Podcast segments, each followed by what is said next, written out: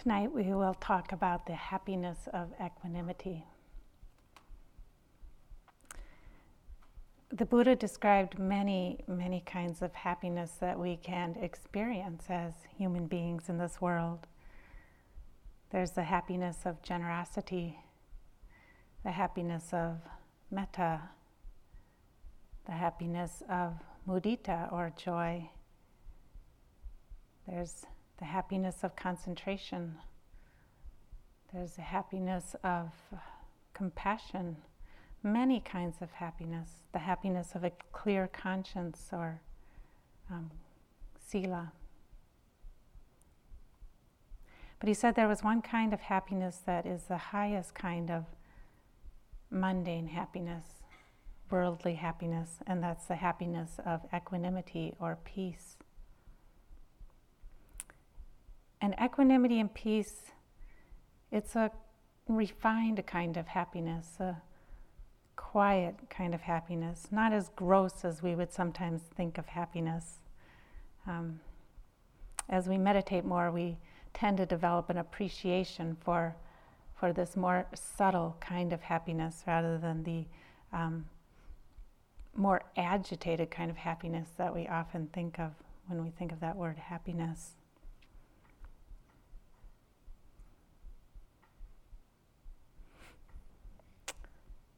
There's a story from a book that I really enjoyed reading called Buddha Takes No Prisoners by Patrick O'Fools. It says there was once a yogi doing an intensive solitary retreat in a remote cabin by the side of a stream. After a few days of practice, he began to hear the stream playing the Star Spangled Banner. Maddened by the constant repetition of this unloved anthem, he went outside and started rearranging the rocks, hoping that the stream would either shut up or play a different tune. No such luck. After three fruitless attempts to manipulate external reality, he finally got it. The problem was not in the stream, but in his own mind, whereupon the stream just burbled.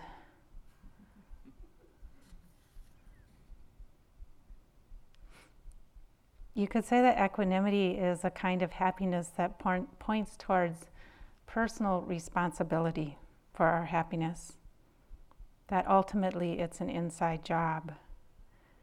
This is not to deny that there are conditions in the world that make it awfully difficult to even have the space for this inner contemplation, which is why we're so fortunate that we have uh, the quiet and solitude here to do this inner contemplation, to understand for ourselves what is happiness? How do we touch happiness?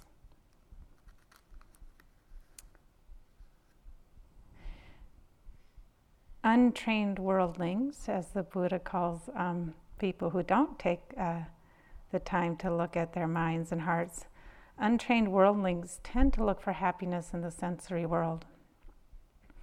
And the basic recipe is that if we can increase the pleasant um, moments of sensory experience and decrease the unpleasant moments of sensory experience, then we will be happy.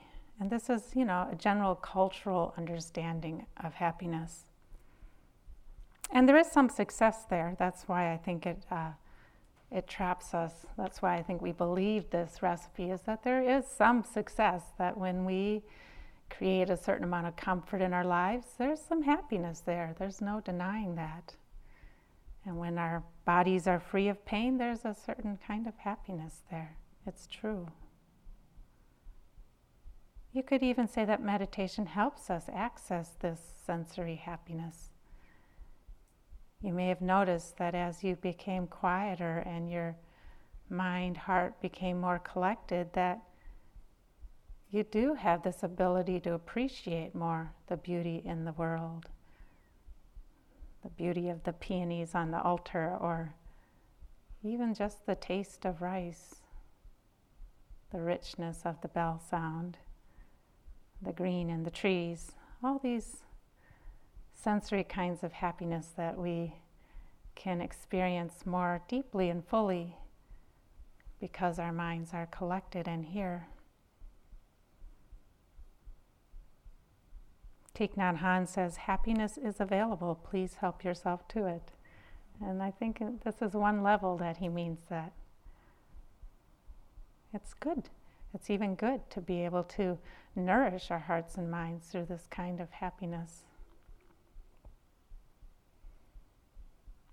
But happiness of sense pleasures, uh, the six senses and pleasantness there, it's an unreliable happiness.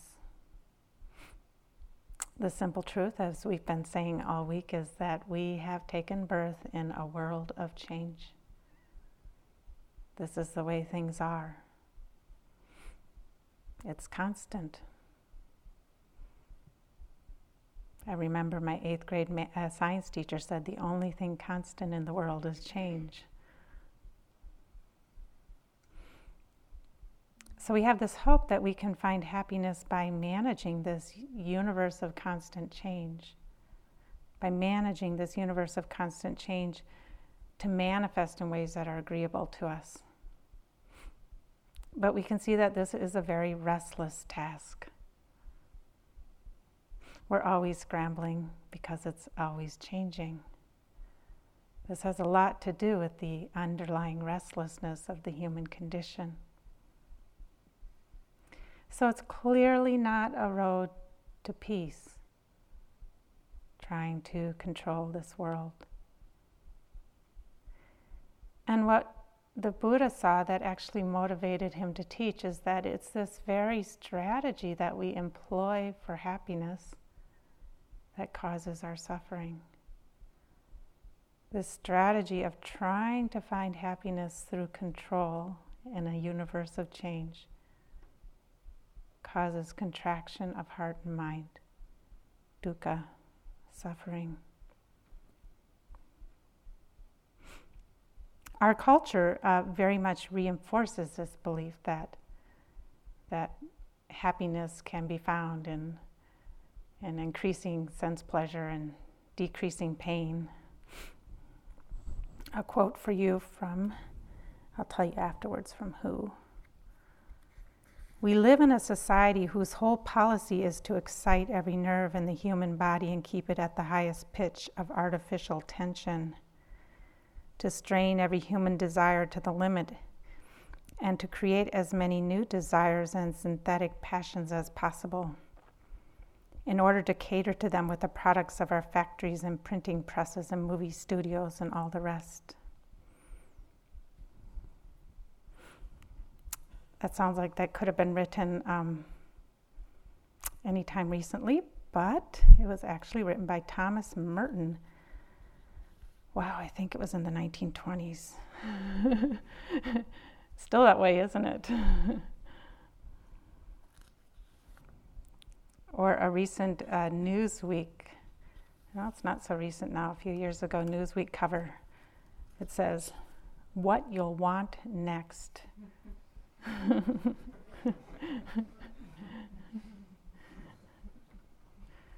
or more recently, I have a Honda car and uh, somehow I got some, uh, wow, when I first bought it, I had all these emails from them. I finally got them to stop. But they sent me um, one that said, quote unquote, something new to crave. crave.honda.org. uh, I didn't go to their website. I just love that crave.honda.org. Hmm. Or we also so so so this is one way we're taught to be happy very much. I mean, it's human conditioning, but our society has really taken it to an art form. And then there's the other side of like, okay, if I can avoid pain, that will make me happy. You know, that will be that will work. And uh, I have this this uh, ad from a newspaper. It's for Midol. It says, Midol, com- Midol completely re- relief, complete nirvana. Midol helps get, get rid of your symptoms so you can get on with your life. all you need is Midol. Complete nirvana. hmm. So we need to look uh, carefully at these beliefs about what will bring us happiness. And we really need to kill the myth that there's a way through life that is only comfort and no pain. It's just not the universe we were born into. So, the teachings of the Buddha come to us as a way to cultivate a realistic happiness that is in line with the way things are. And what teaches us this truth is life itself. Charlotte Joko Beck, one of my favorite teachers, says, Life happens to be a severe and endlessly kind teacher. It's the only authority you need to trust. And this teacher, this authority, is everywhere. So, by paying attention with mindfulness to how life is, we learn the truth of change. And by ta- paying attention to how we relate to this world of change, we can find peace, this highest kind of worldly happiness.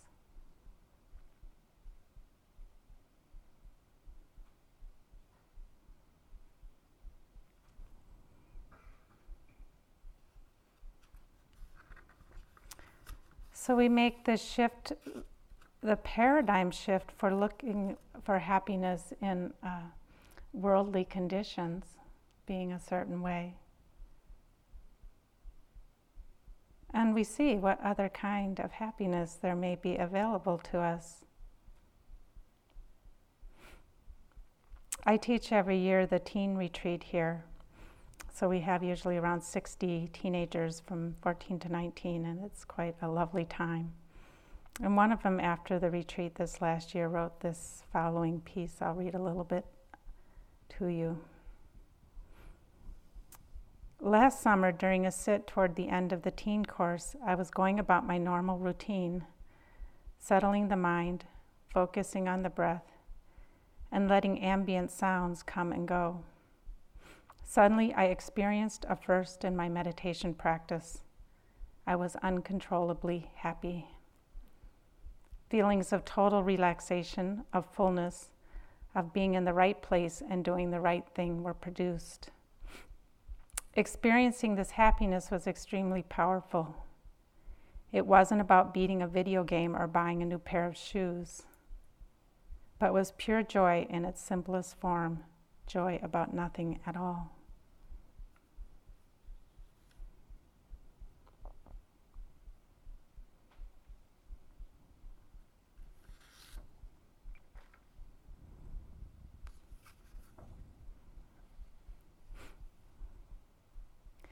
So, the Buddhist answer to the happiness question goes beyond this basic paradigm of trying to arrange conditions to be satisfactory for us.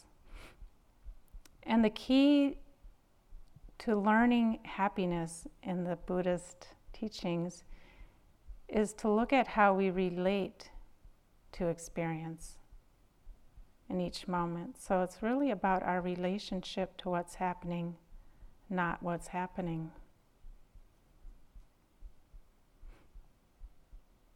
And as I said, the Buddha taught that this highest kind of happiness is the happiness of equanimity, which is a mind that can, that is balanced and at peace with things as they are, and that can accept the changing experiences of life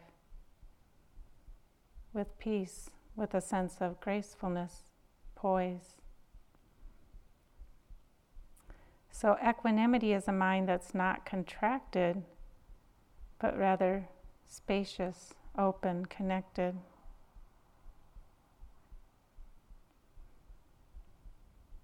Now, the reason why this is the highest kind of worldly happiness is because it's not dependent on conditions.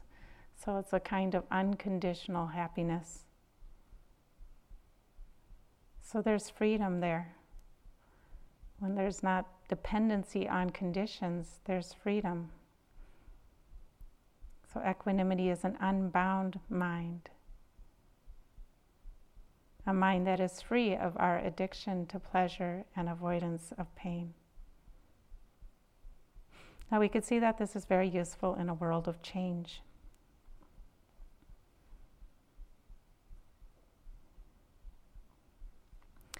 Part of the beauty of equanimity is that we quit looking for happiness as some kind of future state that we may someday achieve, something that's out there some other time besides for now. And we see that each moment offers itself fresh to us as a time to experience peace. The present moment never gives up on us.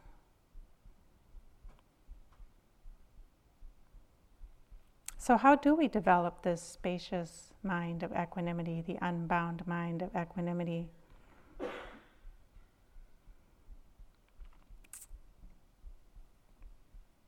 Basically, we have to understand the reactive mind. We have to understand, we have to be willing to get intimate with the contracted mind, the mind of reactivity. That may not be the news you wanted to hear.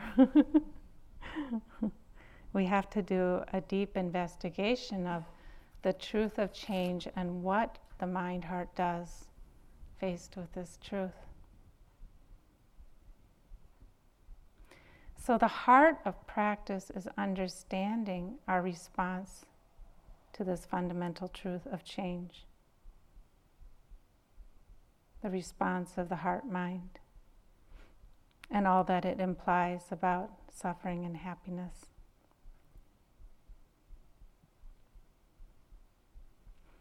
So the Buddha gave very technical uh, teachings on understanding how the heart mind gets bound or contracted. And I'm going to give a little description of this. It's said that in each moment of sense contact, so that's each moment of our experience, that there is concurrent with the sense contact a feeling tone. And the feeling tone is either pleasant, unpleasant, or neutral. So, in a moment of hearing, for example, the experience is going, the first impression of the experience is going to be either pleasant, unpleasant, or neutral for us. And this is even before we think about it. This is just how it impacts the sense door. So, moment of sight, pleasant, unpleasant, or neutral. Moment of taste, pleasant, unpleasant, or neutral. If we're not mindful, when the sense experience is pleasant, there's going to be this reactivity of wanting to hold on. So, Michelle was talking about this a little bit this morning. Pleasant without mindfulness leads to contraction of wanting. If we're not mindful and the sense contact is unpleasant, then the mind has this tendency to react by pushing away. If it's neutral and we're not mindful, we tend to have the reaction of spacing out, not paying a lot of attention.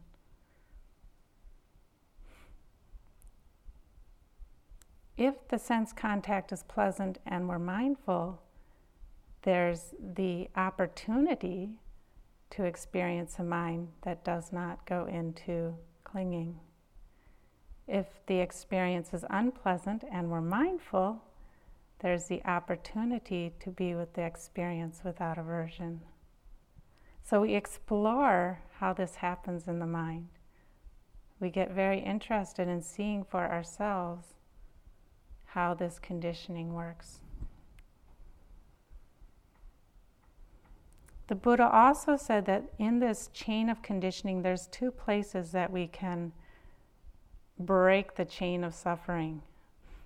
The first place is in the reactivity itself, being mindful of the reactivity itself, being mindful of the clinging or pushing away.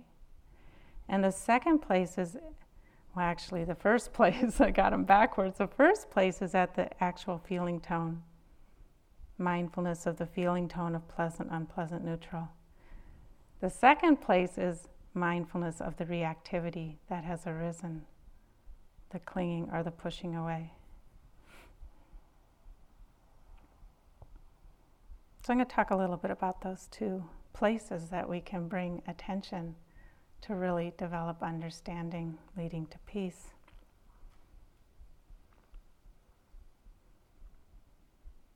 So let's start with looking at the reaction because that's where most of us come in, right? Where the reaction has already set in. So pleasant can condition wanting, clinging, holding on of some kind if we're not mindful. Unpleasant can condition aversion, pushing away, fear, anger, irritation if we're not mindful.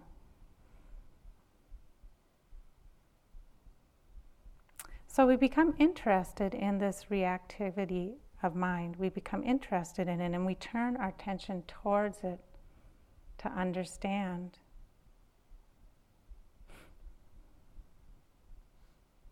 So, for example, we're sitting here and we have a pleasant fantasy going on, and we notice that we want to keep going back to this pleasant fantasy. We keep going back to it. We turn towards the wanting itself, the mind that is wanting that fantasy. And we look at what, what's going on. How do we experience that? Sometimes when we turn to look at it, it just it, it goes away. You know, so so there's this wanting, the fantasy. We turn to look at the wanting, and then it's like, oh, it drops away. Other times it doesn't, and we really get interested in that wanting. What's it like? How do I experience it in the body? What happens in the mind? We get um, we get to know it really well. We have to get to know it really well. Or the aversion. So we're sitting here and there's a pain in the knee, and we want it to go away. So we can pay attention to the pain in the knee, but we also pay attention to the mind that's aversive, that wants it to go away. What does that feel like? How do we experience that in the body and the mind? We notice it as a reaction to the unpleasantness. So we're doing a little scientific experiment here, and we're the guinea pigs, understanding how how reactivity comes into play and how to bring mindfulness to it.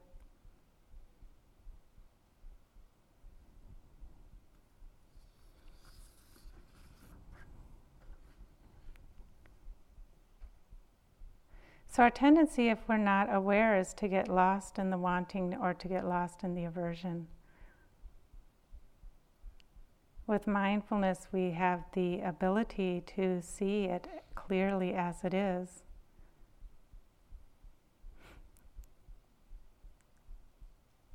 when we don't believe it, when we don't believe these stories of wanting and aversion, when we don't get lost in them and identified with them, believing them, when we have the awareness to know what's happening, they can arise and pass away on their own. So we start to understand that we don't have to take them so personally. At first, we take them very personally, which means that we believe them, we get lost in them, we feel like they're ours. And then over time, we can just be aware when they arise and pass away, but we don't have to take them so personally.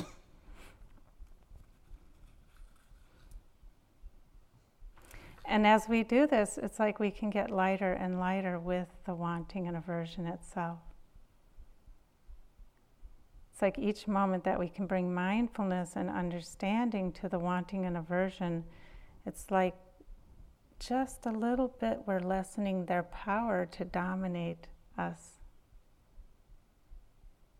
But it comes from meeting it directly and being willing to be with it and experience it. One of my favorite stories about this lightness that can come is from the um, one of Sharon Salzberg's book, about the Dalai Lama. It says, We all like pleasant experiences and are fortunate to enjoy them. But if we become lost in attachment, the enjoyment inevitably turns to clinging and we suffer. At a Buddhist Christian conference I attended at Gethsemani Monastery in Kentucky, His Holiness the Dalai Lama was speaking about the tour of the monastery he had been given earlier that day. He began by saying that he was quite impressed that the monastery was able to support itself through the manufacture of cheeses and fruitcakes. Then, in the midst of this formal presentation with television cameras rolling, the Dalai Lama said, I was presented with a piece of homemade cheese, which was very good, but really I wanted some cake. he laughed uproariously and repeated, It was so unfortunate. Really, I was hoping someone would offer me some cake, but no one did. His childlike candor was wonderful, with nothing manipulative about it. Clearly, he could be quite happy without a piece of fruitcake, and some part of this state of happiness was the very ability to laugh at himself. There's a certain lightness there, right? It's like he wanted he wanted the cake, but you could tell he wasn't taking that wanting personally. He was just noticing that it had arisen. There wasn't the sense of being bound and um, caught by his mind. So, this is the kind of lightness that we can develop with our own hearts and minds.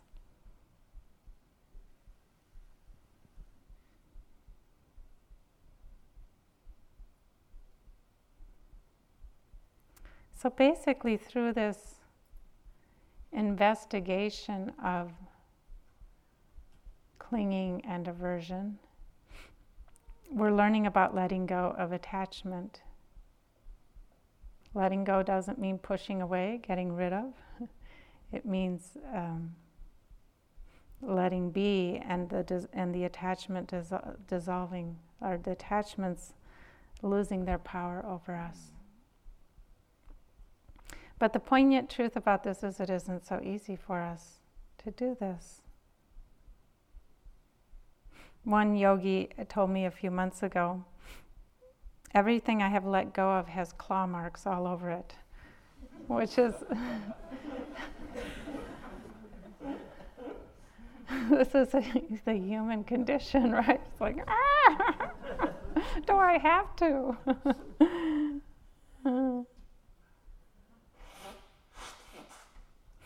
when we hear about letting go, it's a kind of common phrase.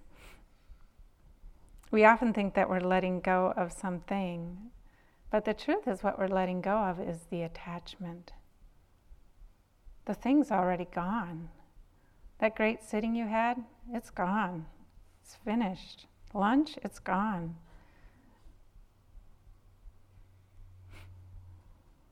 Letting go feels good. It's that release of struggle and contraction.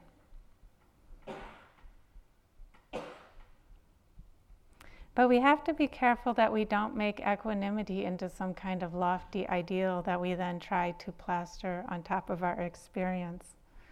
So it's not some kind of feigned indifference or detachment, I'm above all that. Sometimes that masquerades as equanimity, but we can feel the difference. So it's not about, equanimity is not about disowning our experience, but it's about actually connecting with it fully, whatever it is. This process allows us to be very, very human on our path. And it allows the cleaning out of the heart and the mind and the meeting of the truth that all that arises passes away.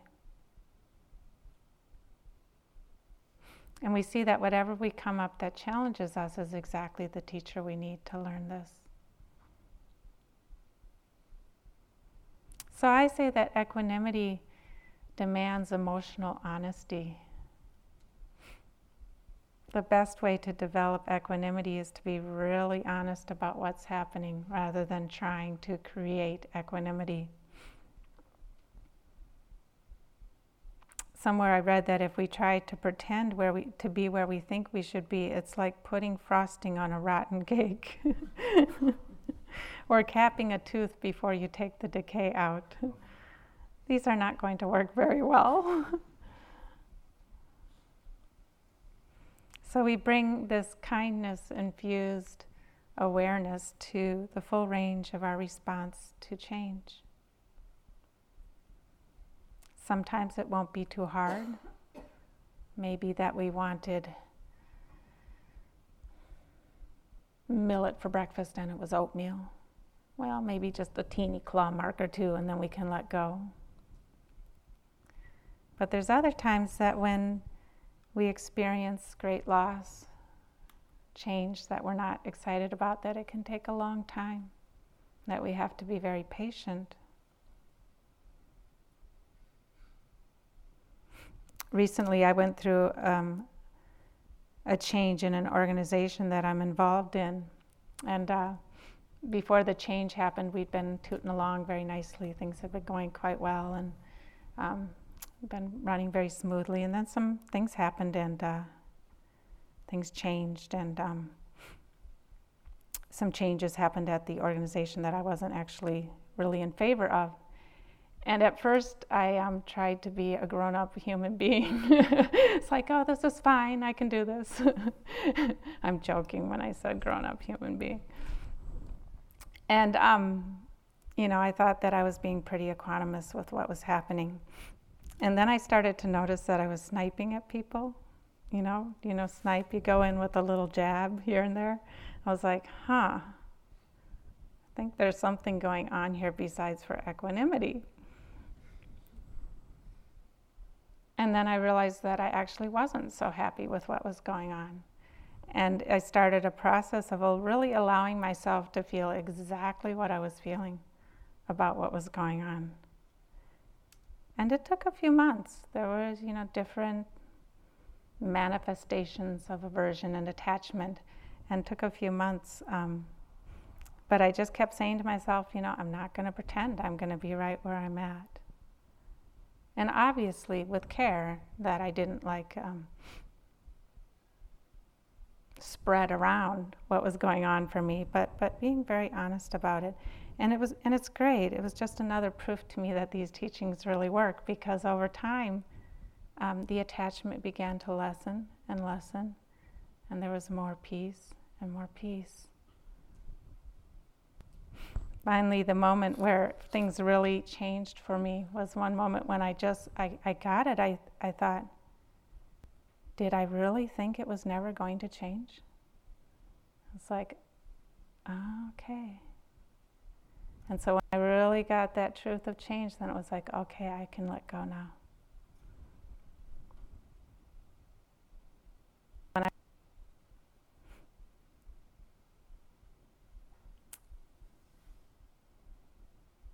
So, clinging, attachment is actually our protection from truth that we're not really ready to open to yet. So, it might even be just, just something like that, that sitting, that good sitting. We're not really ready to open to the truth that is gone. Even so, we hold on, hope that we can get it again. And so, these claw marks, they're not they're not bad, they're not wrong. They're just a reflection of our humanity, a sign that we're alive, that we're doing our best, that we're struggling with the truth of change. And so we can have compassion for ourselves when reactivity arises in the face of change, when clinging or aversion arise, we can have compassion for ourselves.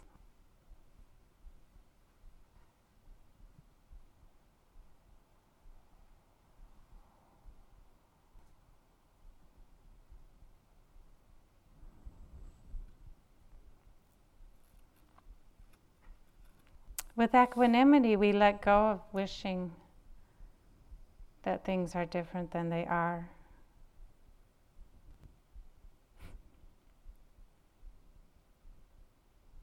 But we don't do this easily because we like the illusion of control.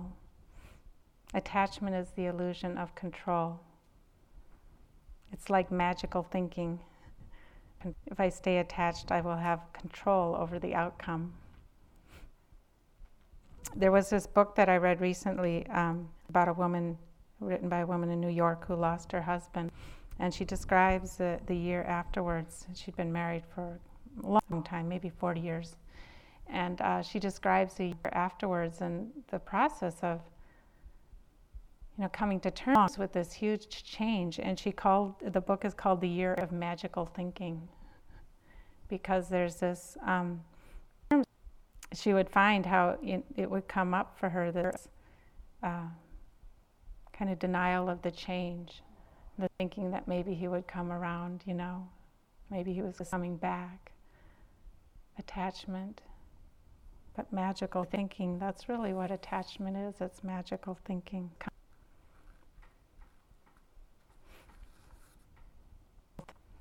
So I'm really interested these days in how long it takes me when change happens, how long it takes me to uh, stop struggling with the truth. Really curious about it. I find it fascinating. A great place to, to practice this is in airports, and um, I travel some to teach, and and I, I, I went through, at one point, I went through this uh, series of bad experiences in Chicago. Uh, I would teach out west and try to take the last flights home, and um, uh, several times had trouble in Chicago. And so I, I get off the plane and go to the board to see uh, my connecting flight. And then I, I, would see, you know, the flight number, and then I'd see canceled. And it was so interesting just to watch how I would deal with that. Because the first thing my mind would say is, it's not true. you know, the magical thinking, you know, is that attachment, you know, and so then I'd look again. You know, it, it, sometimes I'd have to look like three times before I would start maybe accepting that it was true. This was always the last flight of the day, mind you, so it, it meant uh, I was spending a night in the airport or somewhere close by. And um, so then, so then, so first there'd be the denial it's not happening, and then there'd be the, you know, the upset. I want to get home, and then I was curious, like how long would it take till the upset would start to die down a little bit, until I'd finally go, oh, this is the way things are.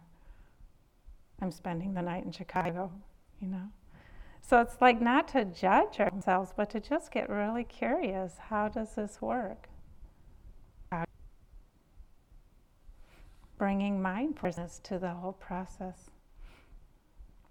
And what I love about that is giving ourselves a freedom to really explore rather than to judge what's happening. I believe we really have to develop equanimity with non equanimity. And we really want to be free we can't even prefer being equanimous over being non equanimous. Freedom means that we're really, we really let it be just as it is. That's, going, that's pretty wide open, right? And we can have some fun with this too, you know, exploring the the mind of clinging, craving, attachment, aversion. A number of years ago, I went on a, um, I did a self retreat out in the wilderness in June. And um, before I was going to go, I was looking at the weather forecast, and the first four days were supposed to be quite cold and rainy and look at, you know, I was like, well, should I cancel? Should I? And then I thought, well, no, I really want to do this retreat. This is the time I have. And besides, if I want to learn equanimity, it's a great time to practice it. So I, I was, I went canoeing on this uh, lake in the Adirondacks. My partner actually very kindly came and helped me set up and then took off. And so it was cold. It was in the 40s and it was rainy, and I was camping. And um, so I would wake up in the morning and I would look out the tent and I'd see that it was foggy, cold, rainy. I, This happened a number of days, so I let myself have a five minute reactivity session every morning. it was like for five minutes, I would just uh, complain in my mind. This isn't, I don't like this, I don't want this to be happening, it's cold, I want some sun. Oh, you know, I just, and then after five minutes, I'd be like, okay, well, how am I going to go about accepting things as they are? It was really quite fun. Doesn't sound fun. It was. you know, and it was fine. I just dressed warm and and uh, that's okay. And then and then after like four or five days of that, then the weather switched. It was in the 70s. It was beautiful. It was sunny. The bugs came out. you know, this is the way life is. then I had to deal with the bugs.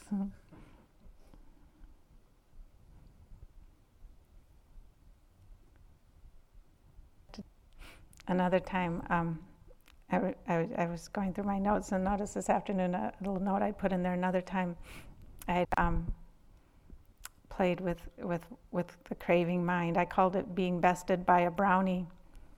I, um, I teach out west sometimes, and there's one place I go where we have this tradition that we make some brownies when I get there. They have these really good brownie mixes.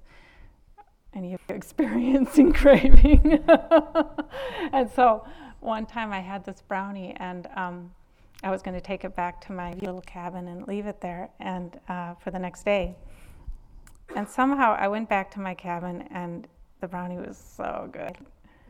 It didn't make it till the, the next day. So I, I ate the brownie and then I was like, wow, attachment to this or craving for this brownie just totally got the better of me. I've been bested by a brownie. You know, it was like, huh, that's so interesting. So the next day I'm like, okay, today I'm going to do this mindfully. I'm going to take a brownie back and I am not going to eat it. And uh, so, so I, so I took it back, and then I just watched. You know, the craving would arise. I would notice it, be mindful of it. It would die down. A little later, the craving would arise. I would notice it, be mindful of it, and it would die down. And that time I won. it was just being interested. Also, I didn't want a brownie to beat me.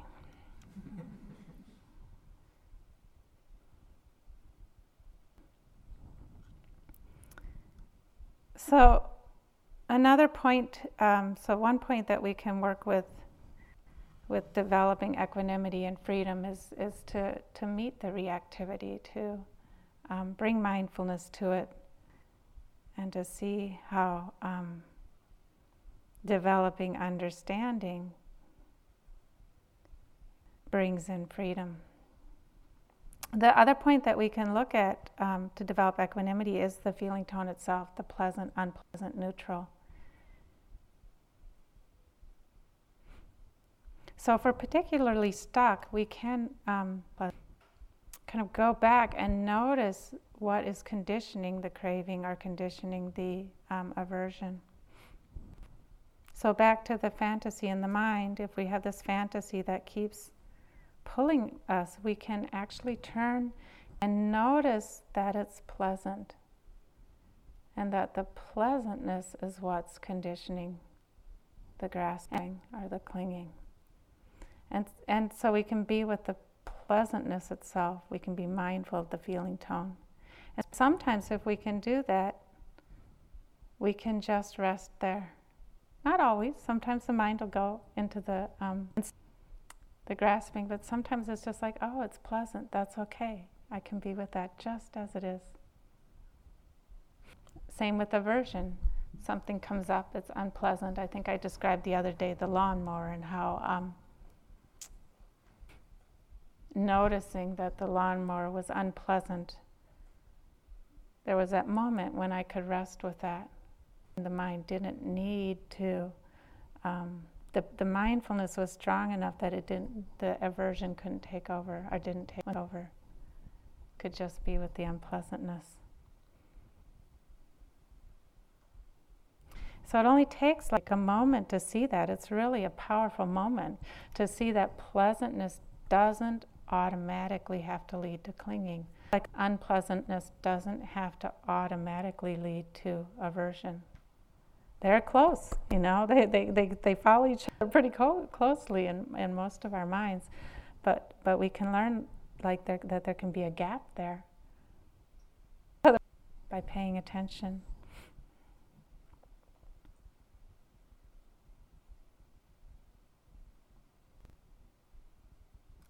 So we start to learn very deeply that the problem isn't in what's happening. The problem isn't in the sense contact itself. The problem or the challenge is in um, our relationship to what's happening, the reactivity that can arise to what's happening.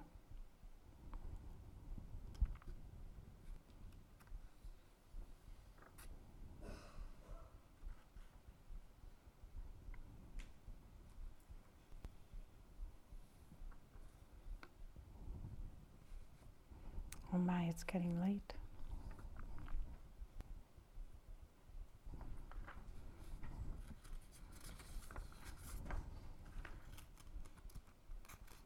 So, as equanimity increases, we discover an increased ability to rest in the vulnerability of life and the change, the constant change. It's like we, we, we're willing to let down that prison wall of invulnerability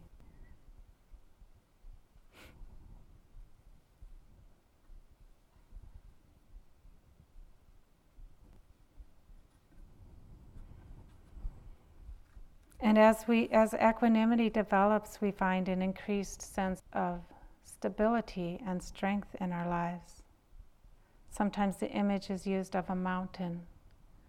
A mountain rains, snows, hails, wind, whatever. A mountain has that stability to just be. So we learn a certain strength and resilience through equanimity. That's quite beautiful. It also leads to a growing sense of fearlessness in our lives. If we've practiced the ability to be open to whatever our experience is, then what do we have to be afraid of? As we learn that we can accept whatever comes our way, there's an increased fearlessness.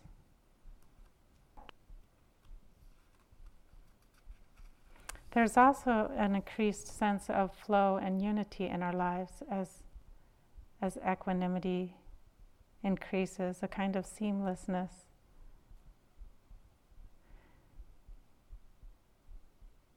There's less of a division between this I will experience and this I won't. This is part of my life, this isn't.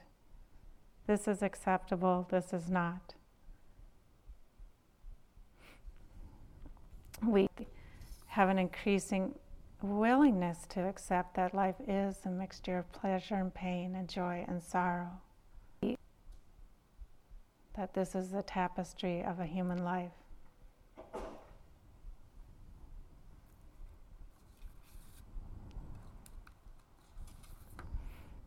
I'm going to read for you a story from um, Rachel Naomi Remen.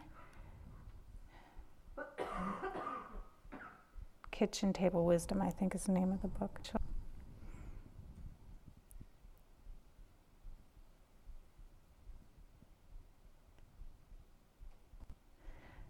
so she talks about how in her family, when she's a child, uh, was a child, that they often had a giant jigsaw puzzle set up on set up on the living room table, and that people would come and do some pieces for a while and leave it, and that over time it would get finished.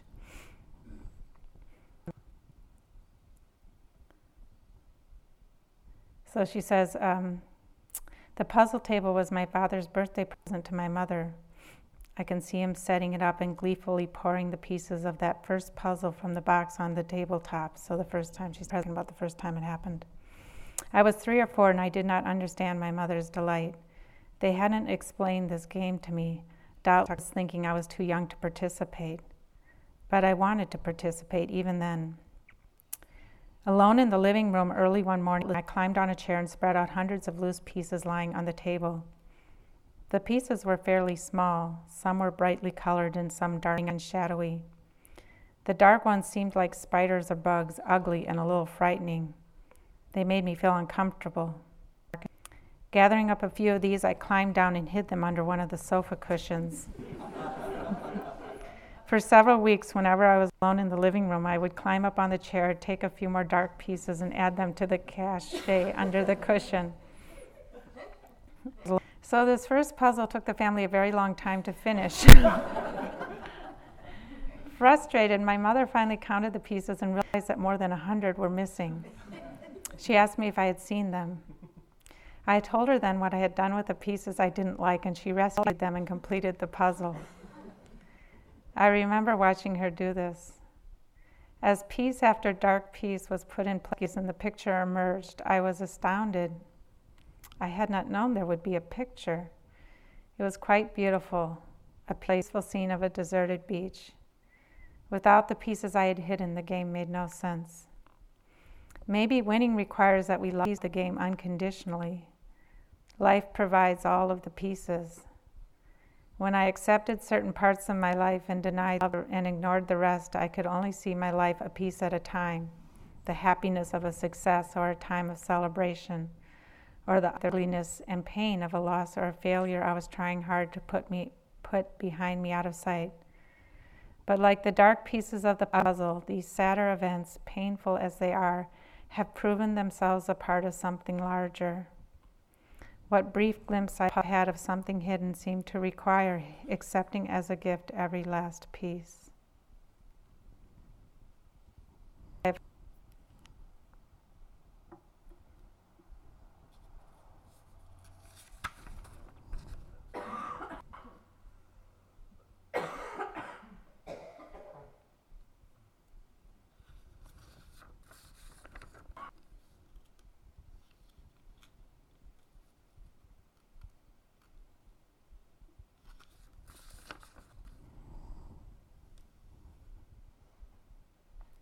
So all of the challenges in our lives gives us a chance to develop equanimity.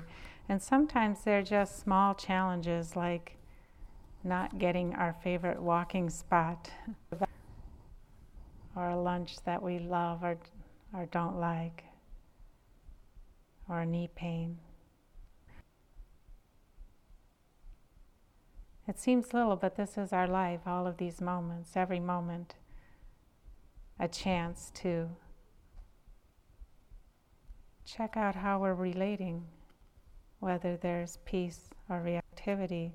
And from dealing with all the small moments of our life, we develop strength and resilience so that when the bigger challenges come along, that we have tools for how to work with them. The bigger challenges like a chronic illness or the challenges of intimate relationships losing our job.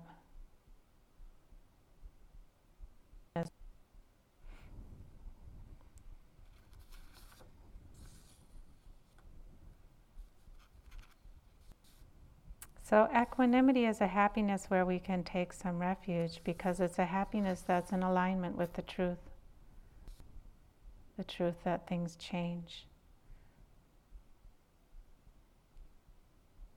And the heart and mind slowly begin to learn that knowing this truth brings the deepest kind of happiness. Knowing this truth of change very, very, very intimately brings the deepest kind of happiness, which is this happiness of peace. It learns that letting go of attachment is the way to be happy, that letting go is the natural thing to do.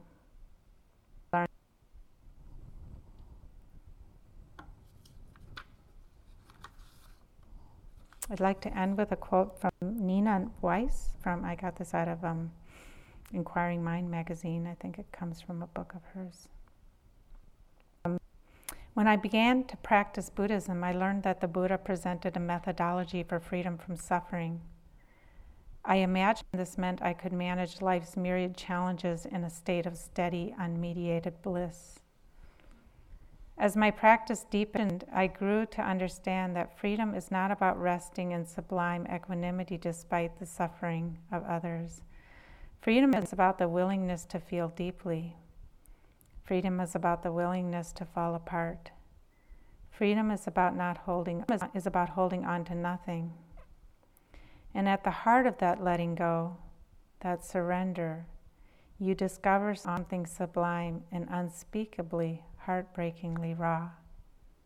Call it love, call it compassion, call it kindness, call it redemption.